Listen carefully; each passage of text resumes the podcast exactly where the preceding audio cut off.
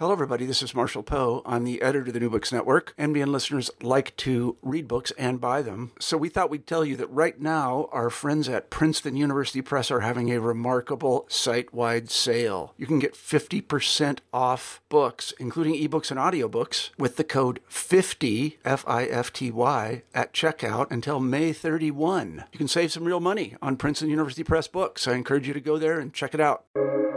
Welcome to the New Books Network. Welcome to New Books in Jewish Studies, a podcast channel of New Books Network. I'm your host, Schneur Zalman Newfield. For years, American Jewish philanthropy has been celebrated as the proudest product of Jewish endeavors in the United States, its virtues extending from the local to the global, the Jewish to non Jewish, and modest donations to vast endowments. Yet, as Lila, Lila Corwin Berman uh, illuminates in The American Jewish Philanthropic Complex The History of a Multi Billion Dollar Institution, published by Princeton University Press in 2020, the history of American Jewish philanthropy reveals the far more complicated reality of changing and uneasy relationships among philanthropy, democracy, and capitalism. Corwin Berman uncovers how capitalism and private interests came to command authority over the public good in Jewish life and beyond. Uh, Lila Corwin Berman is professor of history at Temple University, where she holds the Murray Friedman Chair of American Jewish History and directs the Feinstein Center for American Jewish History. I'm so glad her new book has brought her to our program. Welcome. Thank you. So, uh, to get started, could you tell us a little bit about your background and what led you to write this work? Sure. So, there are kind of two answers to that question. Um, and first, I'll give you what I think of as sort of the straight up academic answer. And frankly, it's a little obnoxious, in my opinion. But I was finishing my second book, which is about um, Jewish liberalism and urban politics after World War II. And in that book, I specifically look at the city of Detroit and the movements that Jews made through the city and then outside of the city that were sort of part of the patterns that people call white flight. And near the end of the book, um, as I was reflecting on the kinds of connections that Jews who had left the city continued to have to, to the city, so living in suburbs, how were they relating to the city? Um, it was notable to me that many of their connections had to do with philanthropy with giving charitably to endeavors that were happening in the city. And this was a way of kind what I was arguing um, of retaining a sense of a kind of urban directed politics. Okay, that was the point I wanted to make, and I wanted the footnote that said, in fact, this is not so strange because in the United States, philanthropy is really kind of the most important way that Jewish communal life operates, it structures it. Uh, so I went looking for the book that I could footnote or the article, and I didn't find what I wanted. I didn't find the kind of um, richly analytical and um, you know interpretive history of the meaning of philanthropy for American Jews. I found institutional histories. I found kind of celebratory narratives, um, but I didn't find what I wanted. And so it was just clear to me that this was a, a, kind of study that needed to be done um, living in the moment, especially that we are living in when we see so many ways that philanthropy, not just in Jewish life, um, is really involved in kind of the, the politics of our country. So that's part of the answer. And um, I always do feel like it's a little bit obnoxious to say, well, I found the project and writing a footnote, right? I mean, what is more academic to say? Um, it's not a lie. That is true. But the other piece of it um, is that I grew up in a middle class home in Poughkeepsie, New York, and in a Jewish home, and never really reflected on the ways in which um, private wealth designated philanthropically really delimited so many of my experiences as a Jew and as an American. Um, and when I started to kind of think about what that calculation would look like, it was striking to me. Like here is this thing that has um, you know invested in me as a person that has directed all sorts of choices I've made. It paid for my graduate education, continues to pay part of my salary, right? And why, you know, it just seemed natural. I just had never thought about it um, in any kind of deep way. And it really was striking to me that I think in general, you know, I'm always interested in the things that seem most natural to us and, and why do they seem so natural and, and what do they actually mean? So my own kind of connection in this system that I eventually have, you know, wrote about um, certainly I think motivated me to feel like I wanted to understand how this structure worked. How was it so much more than, you know, a check that somebody gets to help fund a trip to Israel or whatever it might be? Right. Well, speaking of the personal connection, before we go into the kind of substance of your book, I'm curious um, if you were concerned that your research on Jewish Jewish philanthropy could reinforce kind of anti-Semitic stereotypes about Jews and money. Was this something that you were concerned about, and how did you kind of approach this issue? Absolutely. Um, and to be perfectly honest, there were a few times when I thought, I think I need to walk away from this uh, because of that. I mean, you know, quite seriously. So um, it was it was something that I thought about a lot, right? You know, in in what ways um, you know, could this study potentially reinforce ideas that were really, you know, vile ideas about Jews and conspiracy and money and domination and things like that? So, so that was something that concerned me certainly. But actually, I think more significantly, I realized it was something that concerned my subjects as well, right? And that part of what I was learning is that there was this uh, kind of tension in the history itself and in how various Jews in the United States who operated through different philanthropic mechanisms, how they thought of philanthropy both as an incredible tool of American civic belonging, right? Like what is more American than being part of a kind of philanthropic association? You know, it's it's the bowling league, it's the benevolent charitable association, it's very American. It's, it's a way of belonging. And yet, for Jews, this kind of fear that some of the concerns, the, the, sort of populist concerns that have really been consistent in American life about private wealth having public power, would have a kind of particular um, sort of valence or, or toughness when it had to do with thinking about Jews who already have kind of raised these concerns about private power operating through, you know, to, to achieve public domination so that they themselves had that concern. And you know, there are other folks who whose writing I really relied on who've been talking about how important it is to really uh, have a kind of straightforward and clear-headed approach to doing Jewish economic history.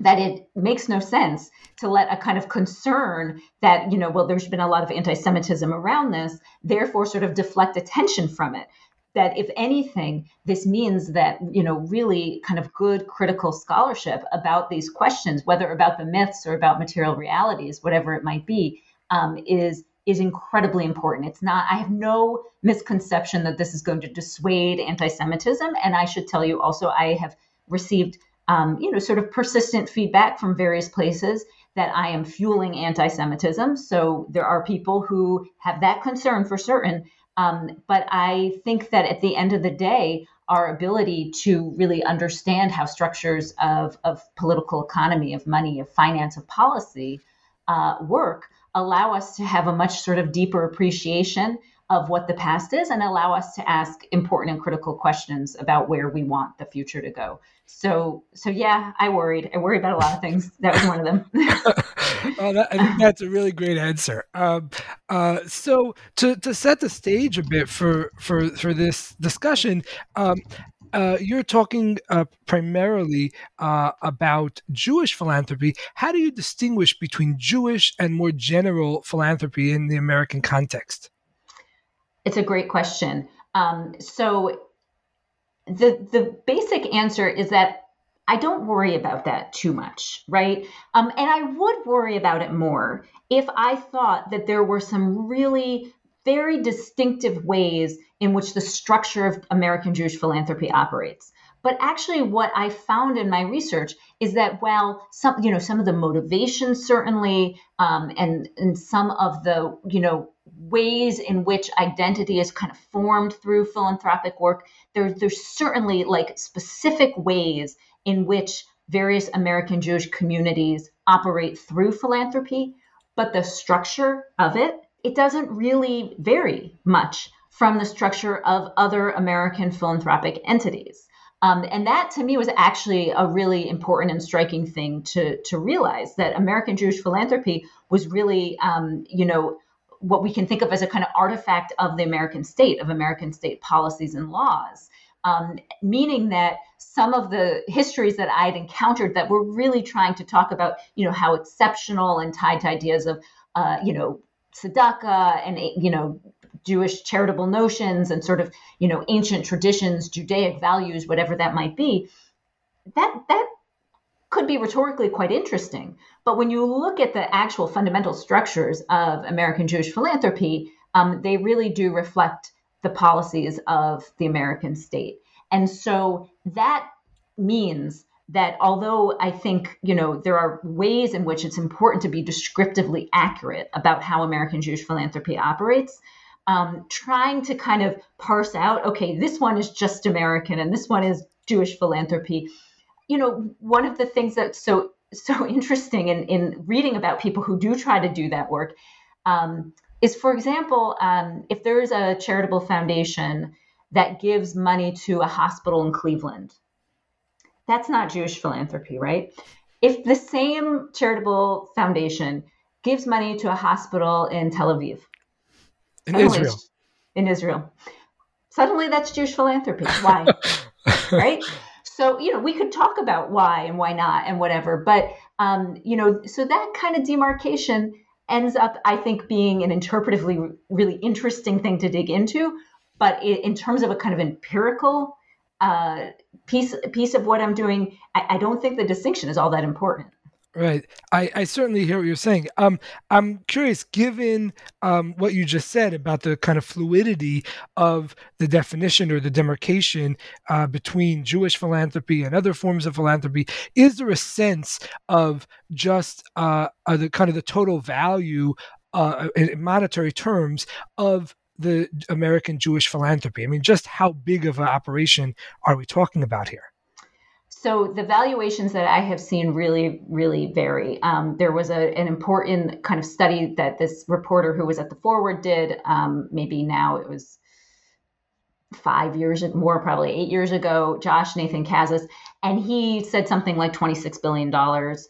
Um, there is a researcher who did a whole bunch of empirical work first at Brandeis, and now she's actually at the Ruderman Foundation and she has valued it in a closer to $50 billion. Um, one of the really you know one of the reasons this calculation is impossible is because we're talking about the philanthropic system which as i you know kind of learned about in doing this book is resistant to being fully transparent in that way so um, you know there's plenty of for example uh, one of the important Jewish foundations that now is no longer in existence, the Andrew and Charles Bronfman Philanthropies, which gave lots of different money to all sorts of Jewish programs for, you know, well over a decade, two decades, I think. Um, a lot of that money passed through a donor advised fund. And we talk about, if anyone's interested, I'm obsessed with the history of donor advised funds. But for the purposes of our conversation now, what that means is that it wasn't always clear actually how much money that foundation was allocating, how they were allocating it, not because they were lying or doing anything that was outside the boundaries of the system. Far from it. This was absolutely sanctioned by the system. But when you give money in certain ways, there's no accounting for it as specifically coming from a particular individual or a particular foundation. Um, so, what that leads me to believe is that the the total is likely much higher than we're actually able to know but that then we would have to ask lots of questions about you know what might make something jewish philanthropy or not. So a lot of the funds that are held in uh, the jewish communal fund which is a huge uh, public charitable organization in new york city that holds lots of different funds those are not um, all allocated to anything that i think by any stretch we could call jewish philanthropy. And yet do we take those funds in the aggregate which are quite substantial as Jewish philanthropy. So you'll see, you know, I mean, the the the numbers are fascinating to me, but the totals are less so. right. I, I totally understand. And certainly it's clear, regardless of exactly how you define the parameters of Jewish philanthropy, we're talking about a, very large uh, sum, very large sums of money. Um, so uh, you talk about the American Jewish philanthropic complex. You call it a complex. What what exactly do you mean by that? Yeah, right. So I wanted when I was starting to write the book. So this was after I'd done a lot of research, and you know, you go through this process, and you have like so many different pieces in your head, right? And then you have to try to think of what the what the scaffolding is, what's the framework, and I wanted some kind of um, you know whether it was a metaphor or or some way almost like a, a picture to help me think about and and explain and communicate how all these different pieces I had studied were tied together. And I thought about complex um, because it has at least three different sort of valences to it, right? So one is very much in my mind as I was doing this research and I was noticing noticing a kind of transformation that happened in the 60s and 70s and 80s. Um, I kept on thinking about uh, the idea of the military industrial complex. Sorry. So, you know, um, Dwight Eisenhower gives this important speech uh, in the early 1960s about uh, his concerns about the ways in which there was a sort of complex relationship of government, of private industry, and of uh, war making. And that if there was no way in which these different entities had any kind of separation, that there would be a kind of recursive food feedback loop right? So his concern, and he's sort of giving this almost as a farewell address, uh, you know, right at the end of, of his term, his concern was that there, there was a kind of feedback loop where public and private power were really merging um, in, in a way that was going to be very difficult to disentangle. And so that was really on my mind as I was working on this book and learning, you know, a lot of what I was learning, that this same kind of you know idea of what is public what is private what is the space in between right? Not the government not the individual not private industry but this kind of area in between. And and who who stands to benefit from it? Who stands to be exploited by it? All of those different questions. So there's one piece of like trying to kind of think about that sort of recursive feedback loop um, that, that was really important, you know, and that's part of how something starts to feel really natural, right? It, becomes very hard to ma- imagine your way outside of it when it seems like these things are so connected, like, you know, who would pay for X if we didn't have this and, and, and how, how would it work? So that was one piece of the idea of a complex. The other thing that was just like totally striking to me and, and had been before this project um, is kind of like the, the alphabet soup of Jewish organizational life right? So, you know, the way in which, unless you're an insider, you know, when I say AJC, AJ Kong, JDC, whatever it is I'm saying, uh, you have no idea what these organizations are exactly. And it doesn't, you know, it's not self evident how all of these acronyms and these names, and then noticing that Jewish federations, which were these umbrella charitable and are still umbrella charitable organizations geographically located, um, their names changed constantly, all the time. They're changing their names and different acronyms. Um, you know, so this sense of this kind of like complexity and obfuscatory nature of you know and not not because there was a design some grand plan but because you know this all sort of developing um, you know in in this kind of fashion of of lots of different attempts and experiments and names and uh, you know, th- this kind of complexity, and yet all of these organizations are sort of all participating in this same structure, and that then tax law, which I realized was really important to understanding philanthropy, um, is its own obfuscation, right? I mean, I don't even like try to do my own taxes, which is ironic. I'm very interested in tax law. Um, but it's really hard. It's really, and I got so interested in reading tax code as a historical document um, not only to understand, you know, what the hell was it saying, but also like how was it being said, and when did you need interpreters, and what role did those interpreters play? And then the final piece of complex that I thought was really um, compelling was, you know, of course, when we talk about a complex, we also think of a psychological condition. And and this was really evident to me, and, and I just touched on it a tiny bit when you asked me the question about anti-Semitism. Um, there was a lot of uh, psychological complexity involved in what it meant for American Jews to be raising money, to be uh, pursuing different kinds of financial policies, especially holding back charitable dollars, building large endowments, um, and how this intersected with concerns, especially after World War II and after the Holocaust, about survival, right? You know, and about trauma. And how did how did dollars come to stand in for something of a, you know a, a kind of painful, brutal hope that that the Jewish people, whatever you know that meant in a particular context, that that that they would continue, that they would survive. The idea of in perpetuity as a financial mechanism and also as a value. Um, so that was the last piece, and so you know, complex seemed to to carry a lot of weight. Um, but I've gotten pushback. Uh, you know, I, you know, I think it's it's a heavy term. Right. Right. Um, so your book charts the evolution of Jewish philanthropy in America, really starting from the, the 1800s. And uh, you talk about the incorporated associations um, that proliferated in 19th century America. Um, what were they exactly, and why did they proliferate at that time? Yeah. So um, here's the problem, right? So you have this young nation, right? And it pretty quickly says, okay, here's how we're going to define citizenship, right? Citizenship is available to any alien who's a free white person, which meant male. Um, that doesn't actually solve all that much because that's federal policy in 1790, and actually citizenship tended to, to be a, a state-based affair.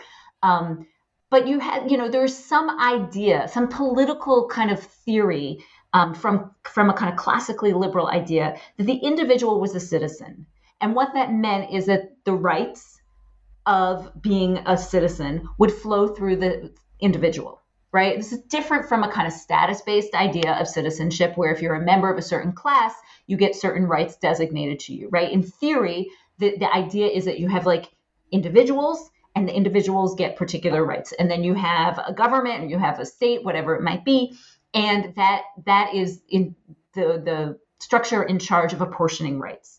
Um, but really quickly, in fact, you know, even well before the founding of this country, um, there's a problem of like everything in between, right? So setting aside all of those people, in fact, the majority of people who are on American soil who don't fit that individual model, right? They're not deemed to be properly individual to be citizens. So that's a big problem. You also have all of these different organizations of people, of sociability that don't fit an individual model, right? And the most striking one is is religious congregations, right? So very quickly, uh, you know, late 18th century, early 19th century, there's a question of, you know, how do these different kinds of organizations that exist in, in the United States, none of which is given the kind of superior position in federal law, right? Although some states do have established religions, in fact, most did. Um, you know, how how does the kind of government see these different groupings of individuals, right? What what what should their status be? Um, and and part of the question is that they they could issue a great threat, right? If you have these non-governmental organizations of people. Um, what about the rule of the majority who are who are voting? Right? Could this kind of contravene democracy. And and also you know how could these different organizations come to kind of become their own little states their own governments? And for a young nation this is a problem right? And so what quickly develops is this idea of associationalism right? The idea that the government can't just let all of these organizations sort of exist freely but it can sort of designate them in law as having a certain kind of it's not personhood although it eventually corporate personhood that you know which we know now from from all sorts of things in the headline that becomes really important in the late 19th century right? Like what rights do these corporate entities have? Um, but the idea that especially kind of first tested on religious groups that if you're a, a congregation of people if you kind of announce your standing by incorporating, by filing for a state charter, there are certain benefits that you will get. And in turn, you allow yourself to be visible and disciplined in certain ways. So there's a kind of discipline and, and there's a kind of support that happens. So different uh, religious organizations, you know, churches uh, incorporate and they they get state standing. That means they can appear in court, they can sue, and they can be sued. Um, and they also are able to, um, you know, define themselves as getting certain state benefits, most especially exemption from property taxes.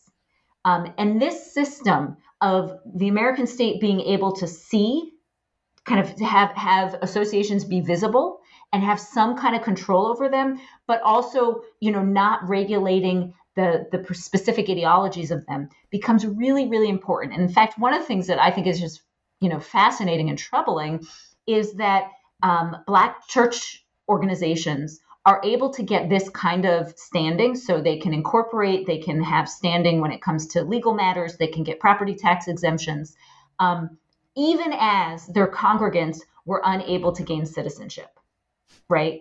So it's an interesting kind of structure how this works.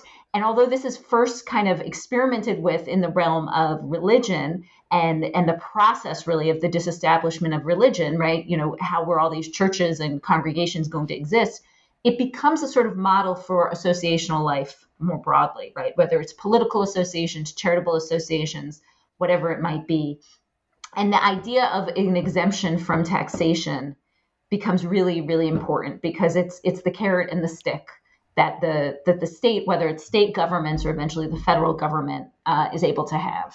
So, what was the logic behind the idea that these uh, associations shouldn't have to pay taxes. Individuals pay taxes. What was the logic that when you, you know, if one individual doesn't have to pay taxes, but if you bring a hundred of them together, then they, they then they don't have to pay taxes. What was the logic behind uh, uh, asserting that uh, these associations would be exempt from some forms of taxes? Right. So, I mean, one thing to keep in mind is there is no federal income tax First, it is uh, attempted in the late 19th century and it's not passed until the 16th Amendment in 1913, right? So the kinds of taxes that individuals would have had to pay um, would have been certain kinds of tariffs, right? Would have been, you know, based on consumer goods. Um, and in, in many cases, only for people who were wealthy would have been based on property ownership. So we're really, if we're thinking still in the late or it, sorry, in the early to middle 19th century, um, that's what we're talking about. So, what was the logic, though, right? Because we know you can look at, you know, a map of New York City from 1820 and look at all of the synagogues and churches that are scattered throughout. They were, you know, real property holders, right? So, so what did this mean? So, it actually comes from the sort of trace of an established religion, which is really, there's so many ways in which one of the biggest lies we've been fed is the separation of church and state in this country, right? um, so, uh, you know, so you have all of these different congregations and these these churches who who own property, right, and who are not designated as as the established religion of you know of the United States, but the kind of carryover from English common law that's really important in framing our our judicial system um, was that there were certain kinds of entities that were um, synonymous with the state, right? And of course, when you were talking about England, one of those entities was the church. And so the Church of England would not be taxed on its property because it was the state, right? The state doesn't tax itself. That was, you know, a, a, a kind of arm of the state.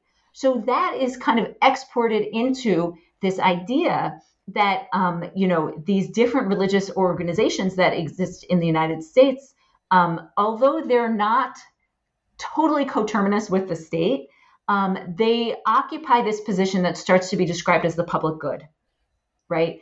That you know there is something about them that is very enriching of American life, um, and that it is sort of on the balance side tilted more public than anything else. It's not the same as you know somebody owning a large estate, an individual owning a large estate. And so this exemption from taxation carries through that kind of basic idea. It then is expanded with ideas of uh, equal application so that no one religion is supposed to get the exemption over another right they're all supposed to be treated you know equally and and that this would kind of help move forward this idea of a particular kind of disestablishment of religion um, you know, and at the same time, this is a lever that the state then has to have some power, right? Because there are things you need to do if you are a congregation and you're getting a tax exemption. For example, there were limits on the amount of property you could own, right? This is a way of controlling um, you know, concerns about churches becoming too large, especially when there are more and more Catholic immigrants come. The Catholic Church is expanding in the United States. There's a lot of anxiety about, you know, how much dominance the Catholic Church might start to have. So there are limits. Um, there are rules about the kind of board that that a congregation has to have. That there have to be lay members, right? There can't be clergy who start to be all powerful, right? So it ends up being this kind of you know mechanism that sculpts behavior which is how taxation works actually in our country which is why it's totally fascinating right it, it, it tells you to have children in various ways right it tells you to buy a house sometimes i mean so so it, it kind of functions in this way to give the state a sort of opening to, to have something to do with this Right. And what kinds of associate Jewish associations uh, existed starting in the 19th century? I mean, what, what kinds of associations, um, you know, what were what, what, what were their, their their missions? What areas of life were they dealing with? Yeah. So there were certainly religious associations, right? So, you know, different synagogues. And, you know, one of the things that happens and you can see playing out through this kind of associational framework is so you have one congregation, right? And and the members start to fight with each other and they in fact want to sue each other because they think that, you know, some group is violating um, you know, whatever it might be. They're they're not uh, adhering to a certain religious principle correctly and because of this kind of legal standing, those cases can go to court, and they do. And in many cases, the judges say, you know, settle this yourself. We're not going to get involved. But this actually allows for the proliferation of a kind of diversity of Jewish congregations, right? As opposed to having like, you know, just a few very centralized synagogues. Um, there are these constant breakaways. And because the threshold to gain incorporation is pretty low, it's accessible. You know, I don't know, I don't like what you're doing. I don't like, you know, that you want to play this kind of music in a service or that you want women to do this or that or the other thing. I'm going to go create my own, right? And that was often, and then, you know, assets could be divided in particular ways, right? There was a kind of, you know, administrative mechanism for that happening. So there's one set. Um, there are also over time, so by, you know, certainly 1840s, right? Jewish fraternal organizations like B'nai B'rith is, is really the most important one. So organizations um, that are meant to do a few things, right? They're meant to kind of um, be parallel to the sorts of fraternal organizations like Masonic lodges that existed in American life that were really important non-governmental and non-private organizations um, for men, for, for American men, for American white men to participate in. Um, but Jews were not allowed in those. Those were Christian based organizations. Um, and so Jews start their own kinds of fraternal organizations for social reasons and also um, to create forms of private insurance. So people could pay into these organizations, and if somebody, um, you know, passed away and a widow was left or orphans were left, um, you know, this was a form of insurance. So, so they played both a social role and a kind of, um, you know, mutual aid type of role. And then there are more and more purely benevolent associations. So, um, you know, the the kind of framework for this, I think, comes from burial societies, right? Um, which again is a model of you know paying a certain amount of money in, and then that money being designated to bury people, whatever their means might be at the end of life. Um, but other kinds of benevolent associations to help with feeding hungry people, to help with vocational training. And by the late 19th century, there's an explosion of these kinds of institutions. And this really runs parallel to what's happening, uh, you know, in American life more broadly. By the late 19th century, uh, the the kind of pace of new associations being formed in American life is is just at a really rapid clip. Um, there's just you know this sense of proliferation, and there's both great diversity in it and a remarkable kind of similarity in the structures of these kinds of organizations, right? That they, you know, because they're adhering to this kind of basic model of how associational life works in the United States. Right. And what was the model for these associations in terms of how much of the resources that they that they were able to to uh, to fundraise did they actually disperse each year? Um, so you know, basically all of it. I mean, it's a it's a really different landscape in many ways. Um, the late 19th century, but all the way up till the 1950s, 1960s, even into the 1970s, right?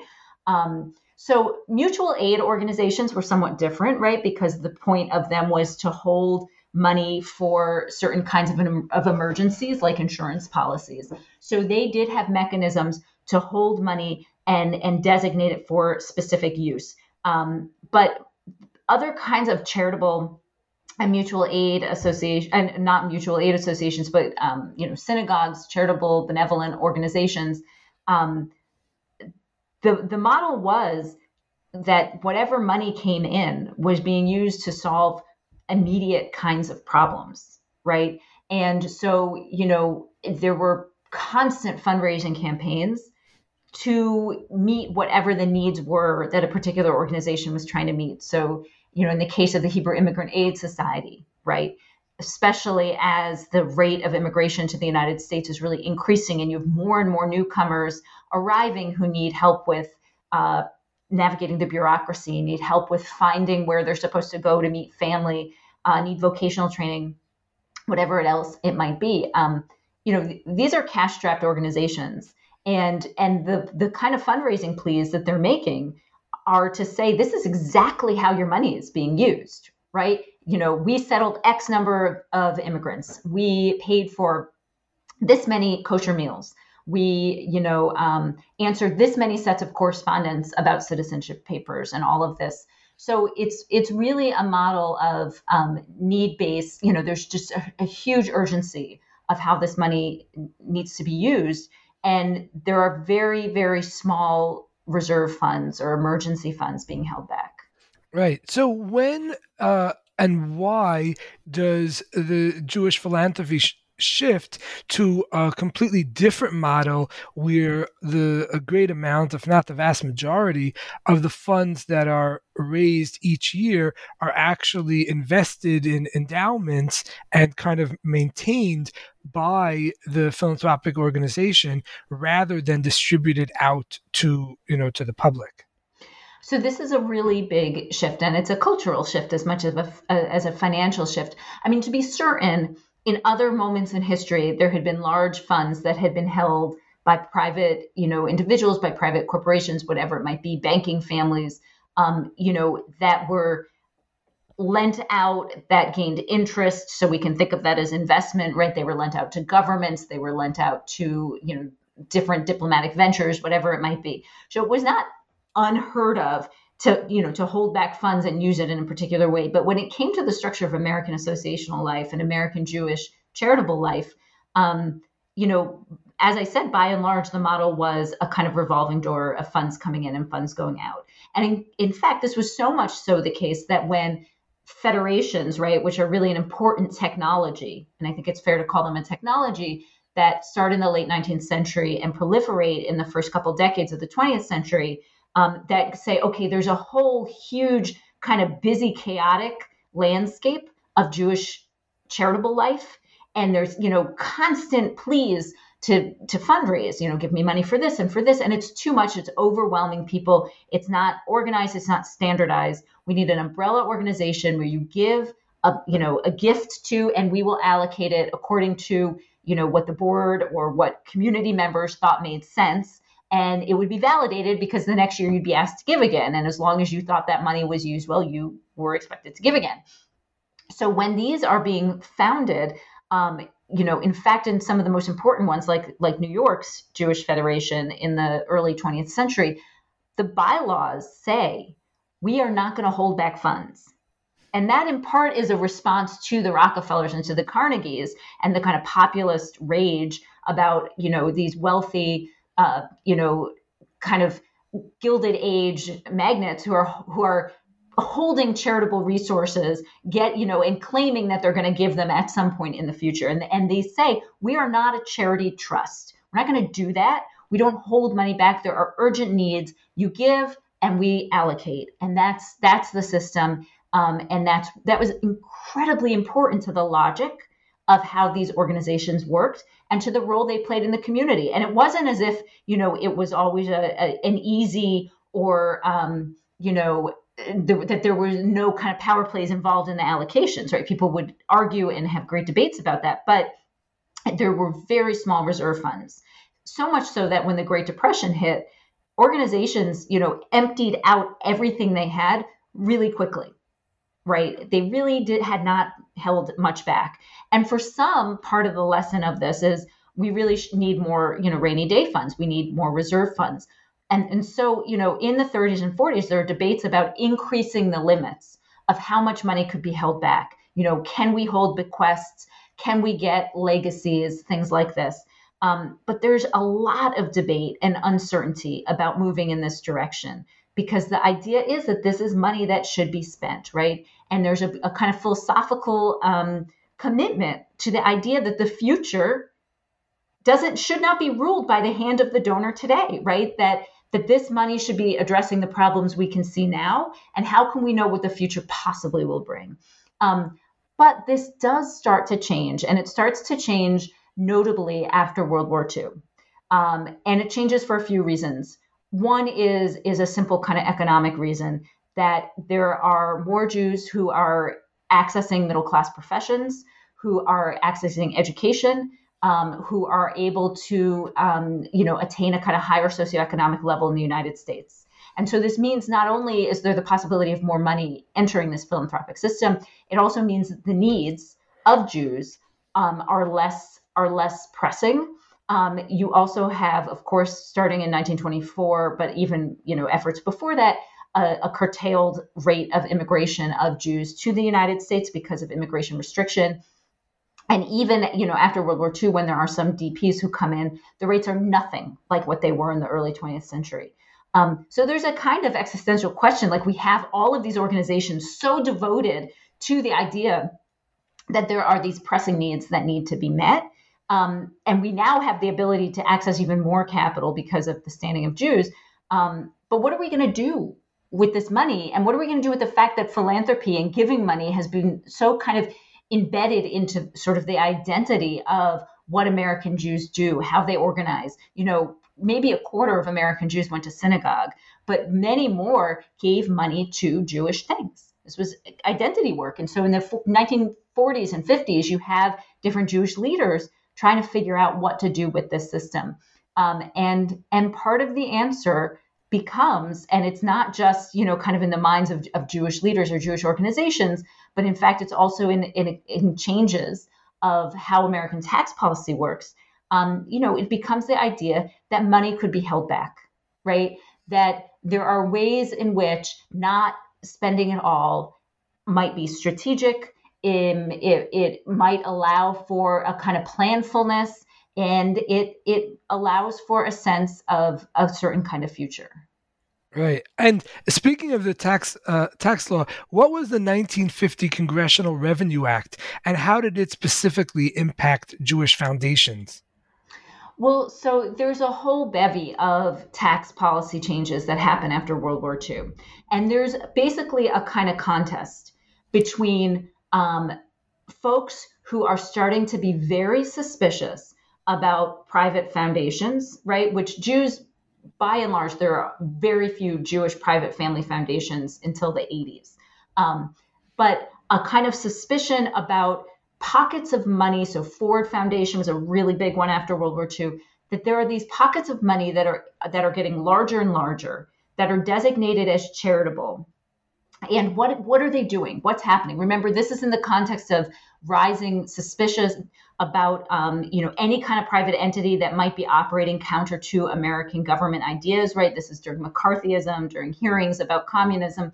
Um, and part of that is congress saying what is going on with these different kinds of pockets of private money? And how do we make sure that we're regulating what they're doing? And a, a lot of suspicion. So there's simultaneously that kind of suspicion, but at the same time, there's a kind of expansion of the idea that the way that American um, social welfare policy should work, the way that the American state should work, is by entering into kinds of partnerships, what we think of as public private partnerships, right? There are all these new programs coming out of the New Deal that are meant to give state revenue, and, and there's increased state revenue because the rate of taxation has increased.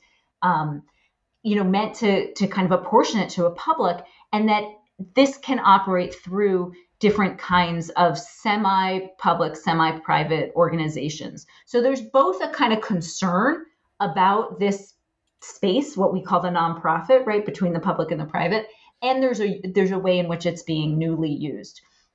And in that kind of tension, um, what tax policy is trying to decide is what kinds of regulations need to be put on um, private stores of money that are not being taxed, right? What do they need to do? Because essentially that means that the public is investing in them, right? So if you're holding money, sorry, if you're holding money that's not and you know and making money investing on on the money you're holding and it's not being taxed you can think of that as a public tax expenditure right so so what is it that the government is going to start to regulate to make sure that that money is not being used to something that is contrary to uh, in the largest sense democratic values.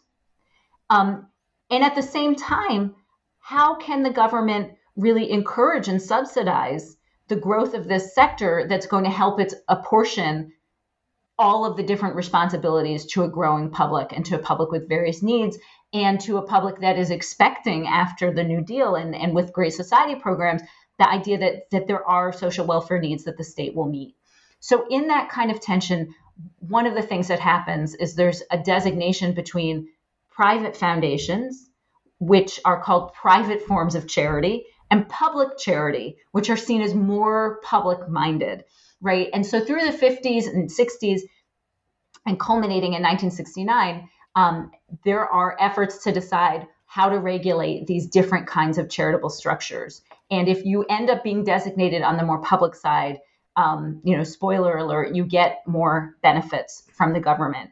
And so by the late 1960s, Jewish charitable organizations, like other charitable organizations, realize that really the place to be in philanthropy is on that side of the division to prove that you are more and more on the public side. But in turn, if you're less on the public side and more on the private side, you do gain certain kinds of freedoms because you're assumed more private.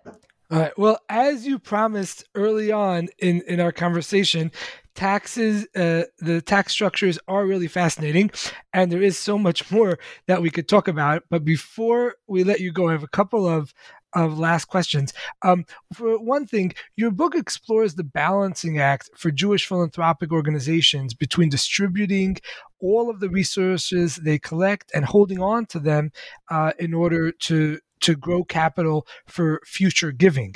Um, uh, how are Jewish philanthropic funds used uh, these days? What percentage of the resources that are uh, raised each year are actually distributed, um, you know, within that year or, or, shortly thereafter?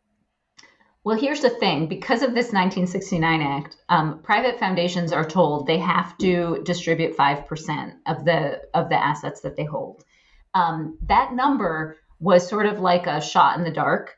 And in fact, it was supposed to increase over time um, because, according to calculations then, and according to calculations at almost any other moment, um, there's the ability to even keep your endowment at a steady rate and pay out more than that. But 5%, instead of becoming, an, and the assumption was this would be sort of the floor, in a, in a way, it becomes a ceiling. So when we think about private foundations, um, and there are some exceptions, you know, from time to time. It tends to be five percent. Yeah, I, I just thought that that's fascinating when I was reading your book and you mentioned that um, that in the San Francisco, if I understood this correctly, the San Francisco Jewish Federation, uh, 91% of the funds are used for investment. And um, I, I just think that there's a lot to to unpack there in terms of what people, what the public, what the what the the the the sort of donor class, the people who are contributing to these funds, uh, to these endowments or foundations, uh, you know, to what extent do they realize uh, just how much of the resources that they're contributing are actually being invested rather than distributed, as well as uh, as you frame your whole book, thinking about the relationship between capitalism and uh, um, and the public and the public interest. You know, uh, to what extent do people, uh, you know, in general, think that the majority of charity should be reinvested rather than distributed to kind of immediate needs. But okay, uh, last question. Um, if you could tell us a little bit about a, a project that you're working on now, a new project. Yeah, so I've gotten pretty interested in this idea of like what is the relationship between different kinds of state structures and different forms of American Jewish life. And one of the things I've started to work on is ideas of citizenship. Um, so, you know, people tend to think, well, America was a really excellent place for Jews to come because Jews came here and were immediately granted citizenship. And I've been really interested in thinking about, you know, is citizenship an all or nothing thing, like you have it or you don't? I mean, in fact, I think you can just look around the world and under around our country and understand that people have different um, levels of citizenship in a sense right? And you know whether you're a man or a woman or you know where you live or what education system you're part of. Um, and so i've been starting to do some research on you know historically how did american jews at various times and places understand what it meant to be a citizen? And at what points did they feel as if their citizenship was being questioned at what times did they lose citizenship, right? When were they expatriated? Um, and what were some of the kinds of concerns about ideas of loyalty, right? Especially uh, after the founding of the state of Israel, uh, notions of, you know, could you be a citizen of two places? Could another nation state claim you as an automatic citizen? What does that mean for the quality of your citizenship? Um, and how does this relate to ideas of American national identity, ideas of liberalism, anti Semitism? Um, so so that's that's where my head is, um, you know, and in many ways, I think it kind of presses at some of the questions that that I explored in in this book as well. Right. Well, that sounds really fascinating. Um, Lila, thank you so much for taking the time to share your thoughts with us today. It was my pleasure. Thanks. That concludes our program. Thanks for listening and have a great day.